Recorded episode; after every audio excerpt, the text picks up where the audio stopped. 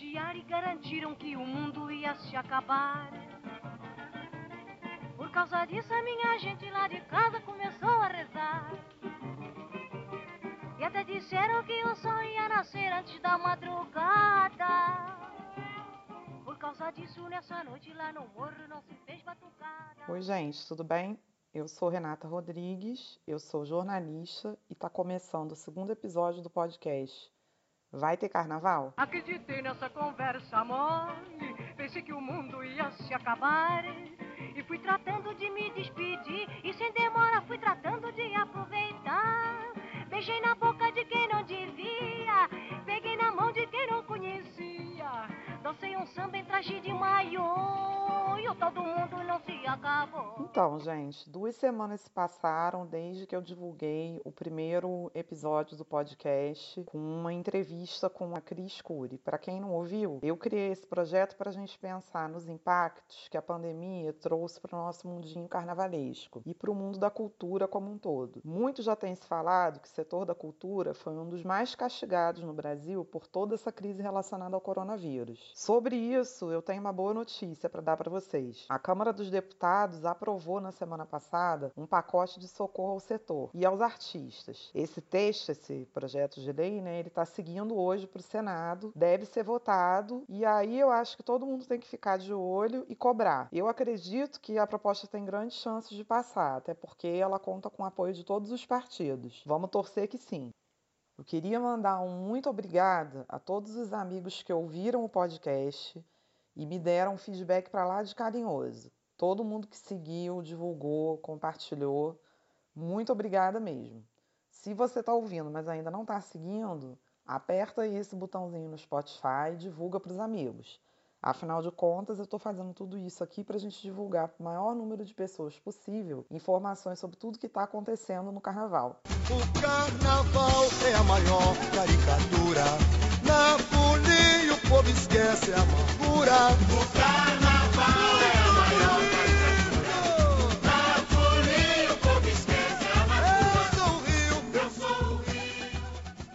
Antes da gente partir para o papo que eu tive com uma ilustre convidada para esse segundo episódio, eu queria dar uma outra excelente notícia e chamar para essa conversa a Natália Fischer. A Natália também é jornalista e acaba de criar o Batuques e Confete, um podcast que também fala de carnaval. Poucos dias antes de eu lançar aqui o Vai Ter Carnaval, a Nath me contou que estava criando esse projeto com uma amiga, a Gabi. A Nath é super do mundo dos blocos, das fanfarras, e a Gabi tem toda uma história relacionada às escolas de samba. Então é legal porque as duas falam de carnaval assim, com esses dois enfoques. Vocês já ouviram? Batuques e confetes.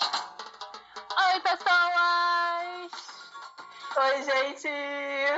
Então, estávamos aqui nós duas entediadas nessa quarentena sem fim resolvemos fazer o quê? Um podcast de carnaval. Já que a gente há tanto tempo pensa em fazer alguma coisa de carnaval e nunca soube o quê. A gente já fez site que não saiu, a gente já fez um monte de coisa, nada deu certo. Agora estamos botando a ideia do podcast em ação, né, Gabi? Isso aí, gente. Esse podcast resolveu unir a paixão de carnaval de nós duas, né? O carnaval de rua, que é a paixão da Natália, e o carnaval das escolas de samba, que é a minha paixão. E eu espero que vocês aproveitem e caiam no samba com a gente. Então, para começar, a gente vai falar um pouquinho da gente, da Natália. Muito bacana, né? Vamos seguir as duas no Instagram? Além de produzir o podcast, elas também têm divulgado lá no perfil do Instagram conteúdo todo dia sobre a história do carnaval. Eu aproveitei e fiz a pergunta que não quer calar para a Nath. Vai ter carnaval? Vamos ouvir o que ela diz? Olá, meu nome é Natália Fischer, sou jornalista aqui do Rio, tenho 31 anos, estou lançando agora o podcast Batuques e Confetes com a Gabi Moreira. E aí eu tô aqui para responder essa pergunta tão difícil que a Renata fez, né? Vai ter carnaval ano que vem? Eu torço muito para que tenha, para que descubram uma vacina a tempo, né? Para que a gente consiga brincar na rua em fevereiro. Acho que existe grandes possibilidades de ter nosso carnaval em fevereiro, mas eu acredito assim de verdade que se o carnaval não rolar em fevereiro, como a gente está acostumado vai ter mais alguma coisinha aí para o final do ano. Se não for em fevereiro, talvez no segundo semestre, mas eu acho que carnaval vai ter ano que vem. A gente só não sabe quando. Então será que vai ser isso, gente? A gente vai ter um carnaval fora de época? Pode acabar o petróleo, pode acabar a vergonha, pode acabar tudo enfim, mas deixa emprego pra mim. Pode acabar o petróleo, pode acabar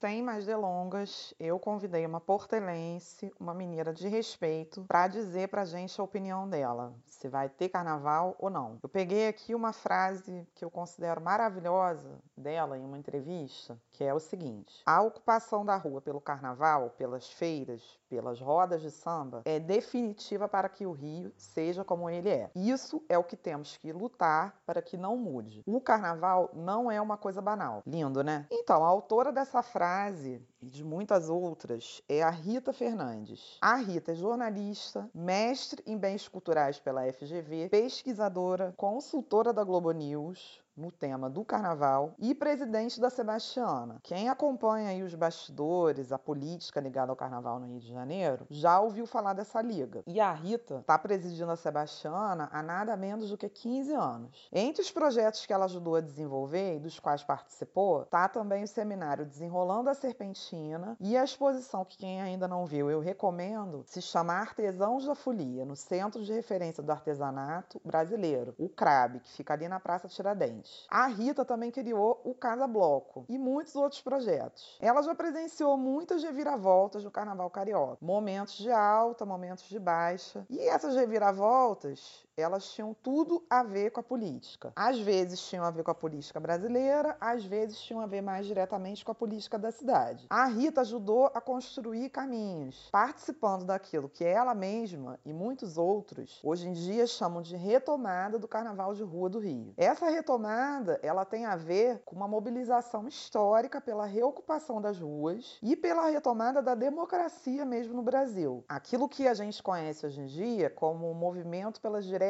já, que uniu aí amplos setores da sociedade brasileira em torno dessa pauta aí que eu já falei da retomada da democracia, né, do exercício da cidadania plena, o direito de eleger os nossos representantes.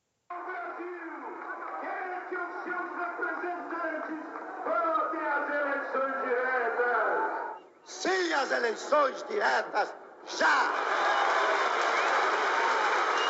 Liberdade, liberdade, abre as asas sobre nós e restabelece nesse país as eleições diretas para que o nosso povo possa ter o direito à sobrevivência. Se é o melhor para o povo brasileiro, por que não agora? Por que não já?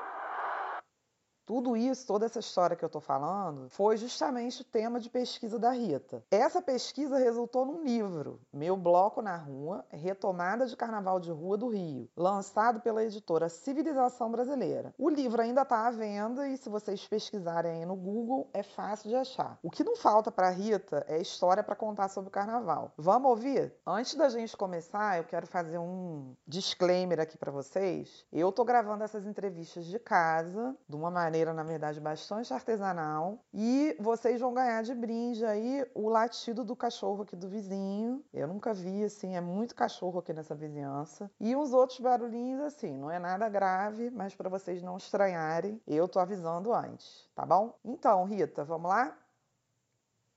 Renata, eu super agradeço o convite, o seu, né, Mulheres Rodadas para a gente estar tá conversando sobre esse assunto né, tão, tão importante. A gente sabe que está tá longe ainda, mas diante de tudo que está acontecendo, é super importante, é necessário que a gente já comece a pensar como é que vai ser o carnaval, se vai ter carnaval. Então, eu, eu agradeço em nome da Sebastiana, em nome dos meus blocos. Sensação que eu tenho é que eu já nasci no carnaval, né? Não, não Pô, beleza. Fora. eu, não, eu não consigo viver fora dele, sabe? Tem duas coisas diferentes. Tem o que me contam e tem o que eu me lembro. Que desde muito pequena eu gostava muito do carnaval. Meu pai e minha mãe me levavam para ver aquele carnaval de Minas. Morava em Juiz de Fora. O pai era ateu e meu avô, meu sogro dele, pai da minha mãe, era completamente carola, né? Hum. Era, era, fazia parte da igreja lá na História, irmão de Cristo. Tradicionalmente mineiro, né? Completamente, né? Aquela coisa bem barroca, bem mineira. Sim. Tanto que, Renato, eu sei a missa inteira até hoje, viu? Aí eu sei, eu, eu, eu era Olha, não espalha não, mas eu também, que Teresópolis não é muito... Eu, sou, eu não sou de família mineira, mas sou de família portuguesa. E aí meu pai conta que quando ele me colocava no, no ombro e que a gente ia ver procissões da Semana Santa, que eu gritava do ombro dele, vendo aquele cortejo passar, eu gritava: Viva o carnaval, viva o carnaval! Porque aquilo, aquilo era a redenção dele com o meu avô, né? Que claro que eles não se davam. A minha primeira lembrança de carnaval é essa minha avó materna fazendo para mim uma fantasia. Eu estava em Minas, eu tinha ido passar as férias escolares. Então, Sim. eu tive que ter 12 anos para poder ir ao carnaval. E aí eu me lembro disso, minha avó fazendo para mim uma como se fosse um sarongue, sabe? Uma, uma, roupa assim toda florida, super feliz. Eu, eu te juro, isso eu me lembro assim nitidamente. Qual foi a minha sensação de entrar num baile de carnaval? Então eu ganhei muitas vezes o concurso de a folha mais animada de Juiz de Fora. Você organizou aí um sem número de eventos, seminários, debates fundou uma das ligas mais importantes do, do carnaval, que é a Sebastiana, fez um projeto de pesquisa que tem a ver com a história do carnaval e acabou lançando até um livro sobre isso. Então, eu queria que você falasse como que foi o carnaval e entrando nessas multifacetas assim da tua vida e o momento que você decide lançar o livro. É uma coisa de paixão enorme. O carnaval ele ocupa a minha vida como um todo. Eu não consigo nem que seja diferente hoje mais. E nem quero também, né? Mas é, não, não foi nada planejado. As coisas foram acontecendo de uma forma muito orgânica. Eu começo no carnaval como fuliã. Eu, eu, entro no carnaval de rua, propriamente, no Rio de Janeiro, aí já não era mais Minas, já era a década de 80, e a gente já, já vinha na militância pela abertura né, do país. Era 82, até chegar em 84, a gente na militância das diretas já, e eu era frequentadora do Posto 9. Muita gente da música, da, das artes. Estava começando aquela geração 80 do rock, só coisa boa, só coisa boa. e estava começando o circo voador, né? Eu peguei o primeiro circo, o arpoador, depois o circo na Gávea e depois o circo na Lapa. Então, a mesma galera que estava envolvida na luta política, que frequentava o Posto 9, que estava fazendo aquela movimentação cultural na cidade do Rio era a mesma turma que estava começando a dar os passos no carnaval de rua. Eu só coloco um pé de fato mesmo, só piso no carnaval no final da década de 80 e é pelo Simpatia Faz Amor, né? Eu começo a frequentar os primeiros Simpatia, do Simpatia imediatamente eu vou para o Barbas, para o Bloco de Segunda, para o Car Carmelitas em 90, para o sovaco. Em 96, eu com um grupo de amigos, a gente funda o Imprensa que eu gamo. Quando eu assumo, então, uma liderança no imprensa, e aí sim eu estou numa atuação de gestora, de entrar para poder botar um bloco na rua, já não sou só fulhano, aí é botar a mão na massa, aí já começa, um, é, já, já, é um outro lugar, né? A gente já vai para um outro lugar. A gente começa a enfrentar uma série de problemas na cidade, a cidade por uns seus momentos mais difíceis em termos de violência. Sim. E no Carnaval de 99, a gente teve muitos problemas. Então, assim, a gente estava começando a viver uma violência no Carnaval. Sim. E o Carnaval estava crescendo na quantidade de foliões nos mesmos blocos. O cordão do Boitatá surge por aí mais ou menos também, né? O Boitatá, ele surge, ele tem a mesma idade não sei se que o imprensa ou que o Travos da Mauá. Tá, ele já existia, mas o Boitatá não era isso que ele é. O Boitatá, o Boitatá é lindo. Eu lembro, assim, aquela coisa, né, de estar ocupando o centro da cidade, que é, não era comum, né? E a gente, e aquela, e era aquela coisa que ia andando, fazendo aquele cortejo louco, todo mundo tocando, que depois deu origem ao boitolo, a todas essas fanfarras que Sim. é exatamente esse modelo. Né? No, no, final de 99, a gente começa a conversar para o Carnaval de 2000, que a gente estava muito preocupado como é que ia ser. O, o prefeito era o Cesar Maia, e ele não dava a menor bola para o Carnaval de Rua, não tinha nada, não tinha nada, a gente se virava sozinho.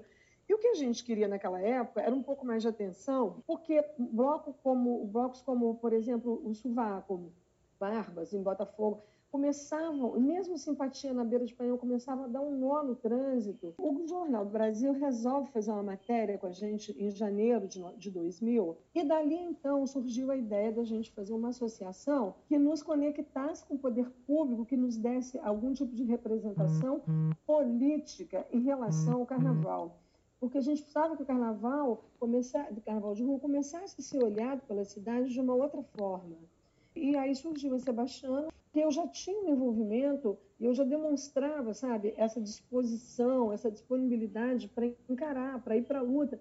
E isso muito naturalmente vai transparecendo, né? Sim. Você vai, você vai entrando, você vai se colocando à disposição, você vai, vai militando. E aí eu fui eleita e nunca mais saí. Então, eu nunca mais deixei de ser a presidente. Olha, isso você falou que desde 2000... Desde 2000 a gente fundou. Eu sou presidente desde 2004. Sim. Desde 2004. Então, tem 16 anos que eu sou presidente da Sebastiana. Eu queria que você, falasse. Livro, né? É, porque você tem essa, todo esse lado, né? Da, da, da organização, de é. estar nos bastidores, de estar é, construindo, na verdade, um diálogo com o poder público. Porque você está fazendo todo, tá retraçando todo esse cenário, né? Da, da retomada do crescimento e tal. Mas me conta um pouquinho como é que você parte para essa coisa da pesquisa para, para é, escrever teu livro. 30 anos de carnaval, né? Sim. Mas uma coisa me incomodava, dizia assim, eu preciso para um, algum momento, preciso estudar o que está para trás disso, né? O que está, de onde a gente está vindo. Aí o que que acontece, né? Os blocos, na verdade, foram só uma consequência. Eu escolhi uma hipótese, na verdade, eu escolhi investigar uma hipótese. Por que é que a gente tratava esse período que a gente que eu estava falando como retomada? Né? É aquela palavra retomada do carnaval o que, me, o que me incomodou foi uma matéria em que um jornalista do Globo ele me telefona e diz assim: vou fazer uma capa. A capa vai ser a retomada do Carnaval de Rua. E o, o bloco que ele coloca como protagonista da retomada era o monobloco. Ah, Aquilo sim. me incomodou profundamente. Eu não tiro o valor do monobloco, não, não é isso não, tá? Eu, eu, eu, acho super importante, acho que é um divisor de águas, depois vai uma nova fase. Sim. Mas eu disse para ele, falei assim, você não pode lidar, é, não pode tratar como retomada um momento que, na verdade, é uma segunda retomada, é uma, é um, não é nem retomada, é um, é um é, é o pulo, é quando dá o, o boom, né, por causa das escolas de percussão. Mas se você quer tratar como retomada, você tem que pegar do tempo que estava esvaziado e quando que a coisa se reconecta. E aquilo ficou, e ele me ouviu, mudou a capa, e aí ele fez toda uma genealogia, mas aquilo, aquilo mexeu, aquela matéria, e o fato de eu ser personagem daquela matéria, e de eu conversar muito com esse jornalista, aquilo tinha ficado lá na minha cabeça, né? Mas é um, é, esses grupos, eles estão ligados a uma militância partidária, nesse, nesse caso desses três dos blocos, né, partidária. Eu queria estudar a relação da abertura política da ditadura do movimento né, com aquele momento em que a gente pôde botar de novo os blocos na rua.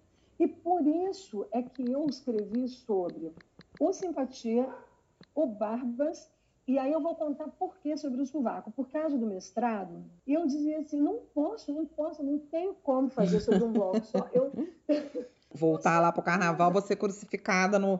O cortejo vai ser da minha crucificação. Não, eu, eu me explico toda na abertura do livro, eu me explico inteira, porque, é, na verdade, eu não fiquei satisfeita, eu ainda vou fazer uma versão nova do livro. E por que o sovaco? Porque o sovaco, ele vem de uma militância não partidária, ele é anárquico. Na verdade, é o contrário, ele tem uma militância política anárquica. Então, a, a, minha, a minha ida para a academia foi, um, por uma necessidade minha. Eu precisava, eu precisava mergulhar naquele assunto. Tanto, Renata, que eu fui estudar e entender os movimentos sociais e políticos daquele momento que eu estava estudando, de 79 até 84.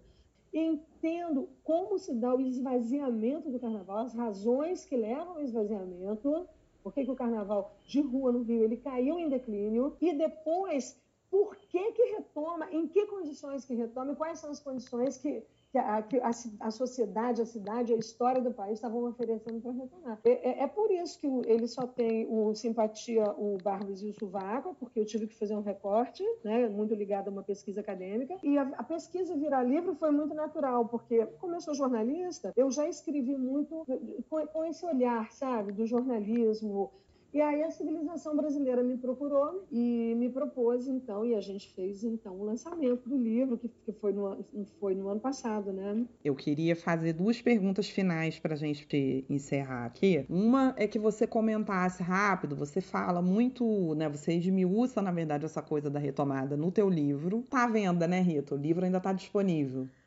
Tá, tá disponível, tá. é fácil de encontrar. Depois no tá? final a gente vai deixar esse, esse, essa, você deixa essa referência aqui. A gente falou muito desse impacto nessa cadeia econômica do carnaval. Até hoje, né, eu não tenho notícia de que a prefeitura tenha feito nenhuma manifestação, nenhum aceno para, para o carnaval. Como que essa, esse momento está sendo percebido por vocês? E como que o carnaval pode ser resistência, Rita, sem estar tá na rua? A gente até a gente tem falado assim algumas vezes sobre isso. A verdade está todo mundo muito aflito com questões muito pessoais, né, Renata?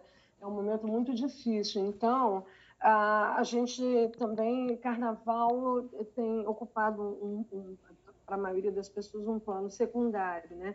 Mas a gente já falou, estou falando dos líderes aí dos blocos e tal. A gente sabe, por exemplo, o João do Suvaco, o João é médico, né? O João é lá do, do Hospital da Lagoa, o João está na linha de frente aí desse combate. Então, a, a vida de todo mundo está muito tumultuada. Mais do que a gente já conversou, todo mundo acha que é prematuro, que é cedo para gente a gente não tem como tomar nenhuma decisão, né? Sim. E até para a gente fazer alguma algum prognóstico do que vem, do que vai ser. A gente precisa aguardar o segundo semestre. A gente tem que ver como é que vai evoluir a curva da doença aqui no mundo. A gente tem que saber como é que vai Ontem ser. Ontem o Crivella falou que a pandemia no Rio já está resolvida já. Então. Ah, só se for na casa dele, né? Só se for no já vai ter futebol dele. e tal, já pode ter é, carnaval então é, também, né? É. A gente a gente não sabe. A gente tem que ver quais protocolos também né, vão, vão ser da retomada, ser né? Criados, vão, é, mas a gente sabe que no fundo o carnaval ele sempre ele sempre se refaz. É muito pouco é, provável que não exista nada do carnaval, até porque ninguém controla, né? O carnaval. Os grupos eles são autônomos e livres. Claro que vai ter quem acha e quem bote o carnaval na rua. A gente como tem é, essa coisa de, de ter bloco grande como é o caso do simpatia, né, o sovaco. A gente não pode tomar uma decisão assim, sabe? Como se a gente fosse um bloco de bairro de esquina de poucos amigos. Com esse tempo, a gente até sente saudade desse tempo, vou te falar sinceramente. Mas não tem como mais a gente voltar atrás, porque você vai dizer para não, não vem no meu bloco. Então, os blocos já tomaram essa dimensão e agora é lidar com isso. É, e aí tem que ter responsabilidade também. A gente falou isso também do outro, né? Você tem que ter responsabilidade, porque é a vida das pessoas que está em, em, jogo, né? É, a gente tem que ter responsabilidade, sim. Então, assim, eu, eu tenho a impressão que blocos menores, é, é, né, mais localizados, assim, mas eles vão ter menos dificuldade porque eles fazem ali a brincadeira deles e tal. Blocos maiores, eles já vão sofrer um pouco mais, porque eles já trazem, é isso, um, uma, um impacto maior e uma questão de responsabilidade maior. Então, assim, nós estamos avaliando, nós estamos aguardando, né, Sebastiana? Todos nós decidimos esperar mesmo o segundo semestre, ver como é que a coisa vai evoluir e depois, então, a gente tomar as nossas decisões. Porque, para nós também, ao contrário da, da, de escola de samba, que eles, eles sim estão sofrendo porque eles têm que se planejar imediatamente, senão não dá sim. tempo. Nós temos um planejamento que ele é.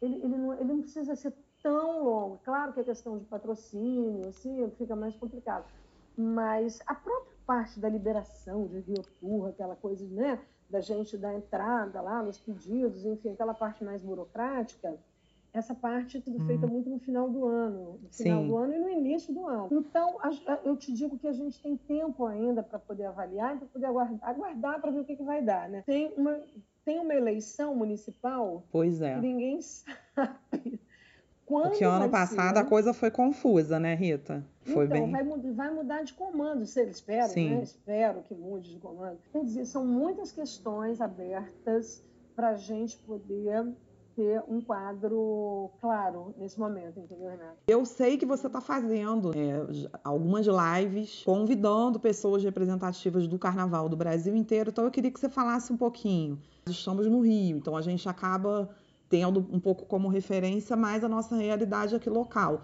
Conta um pouquinho com quem você já conversou, fala um pouquinho do que, que você ouviu de bacana e deixa a referência para quem quiser ouvir, por favor. Criei em 2018 um projeto chamado Casa Bloco, que eu resolvi juntar os carnavais do Brasil. E aí eu falei assim, pô, vou juntar, vou trazer esse pessoal para cá. Então trago no pré-carnaval e faço diálogos do Carnaval do Rio com o Carnaval do Brasil inteiro. O Carnaval ele está tão dentro da minha vida que naturalmente as coisas vão chegando, eu vou tendo as ideias. Me vou... identifico, viu? Você vê que agora a gente não está fazendo bloco, estamos fazendo o quê? Podcast. Para é, falar de é. carnaval. É. Exato. A gente dá um jeito. Dá um jeito, né? O assunto não sai da pauta. Não. Não sei se vou ter como fazer Casa Bloco 2021, porque ninguém sabe como é que vai ficar o protocolo de eventos fechados, eventos abertos e aglomerações. Sim. Aí eu comecei, pô, você quer saber, eu vou fazer Casa Bloco, vou começar, vou fazer um festival Casa Bloco. E aí criei um festival online, é, nessa coisa das lives. Essa é a última semana de, do, do, da primeira fase. A semana que vem eu abro uma nova fase.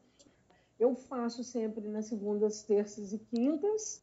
Eu escolhi esses três dias e esporadicamente para a próxima fase uma festa com um DJ, um, um DJ diferente do Brasil todo. Então, olha só, você fez uma primeira fase do, do, desse festival Casa Bloco online, que se encerra agora. A gente vai lançar o podcast no dia 4 de junho. Então, você vai estar tá começando né, uma nova fase, que é uma segunda fase. Mas esses vídeos dessas conversas e tal, eles estão disponíveis online? Aonde que as pessoas conseguem achar isso? Todo o festival, né, que a primeira fase do festival, feito no Instagram, é, arroba Casa Bloco Oficial, é, os vídeos estão lá, todos pelo IGTV, Sim. e também a gente está é, tá fazendo um acervo dentro do canal é, Casa Bloco Oficial no YouTube. Ah, legal. Então, as pessoas podem acessar nas duas plataformas, podem ver em qualquer uma das duas plataformas.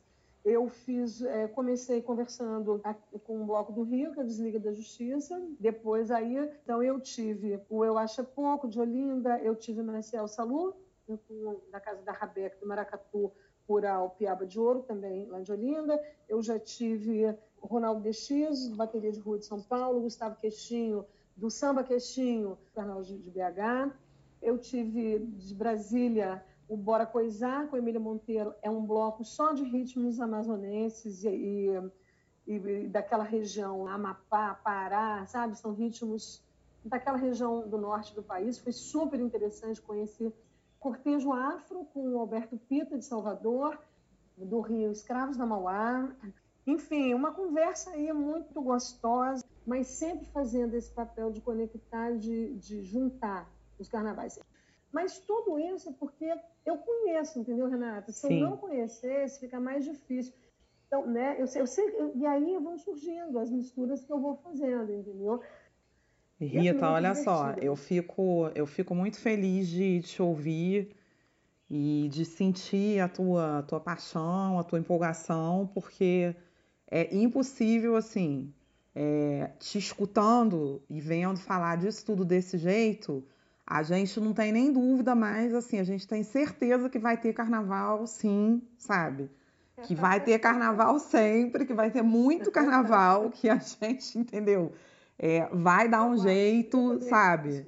Porque, porque o carnaval é isso, escapa. Então, é, é muito obrigada mesmo. vai ter carnaval, viu? Eu também acho que vai ter carnaval, pessoalmente, né? Claro, eu não quero ser irresponsável nem nada, mas o meu filho é que vai ter carnaval. E assim, eu super te agradeço também, é sempre uma delícia falar desse assunto. Eu estou sempre à disposição, quando você quiser. E te convido para as lives Casa Bloco, para o projeto Casa Bloco. E acho que é importante a gente trazer também a questão do carnaval feminino e feminista para essa nossa conversa. Opa! Então, Tamo aí. É, a segunda fase, a segunda etapa já está convidada para a gente falar desse assunto que é tão importante para nós, né? Deixa teu contato, Rita. Para a gente passar. Se você quiser é, dar mais algum recado. Não, eu sou fácil de achar no Instagram. Eu tô como Rita Fernandes 4567. Olha, eu também estou no Facebook como Rita Fernandes. Eu tenho um e-mail, meu e-mail Rita Fernandes, sem o S no final, só fernande, arroba gmail.com.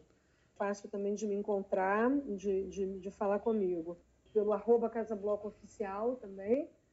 Qualquer pedido, qualquer necessidade, qualquer forma de contato necessária. Tá? Eu acho que todos os empolgados aí do carnaval, depois dessa entrevista, vão te, vão te escrever. Vão, é, parabéns aí pelos teus projetos, parabéns pela tua trajetória. E muito obrigada, viu? Um beijão. Obrigada, Renata. Um beijo para todo mundo.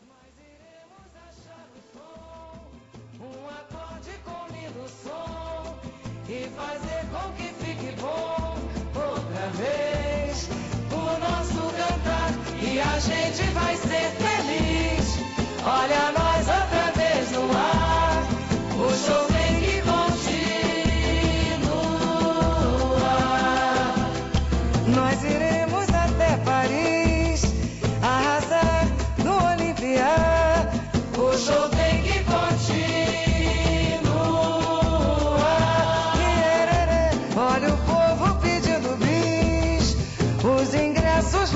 esgotar. O show tem que continuar. Todo mundo que hoje diz acabou, vai se admirar. Nosso amor vai continuar.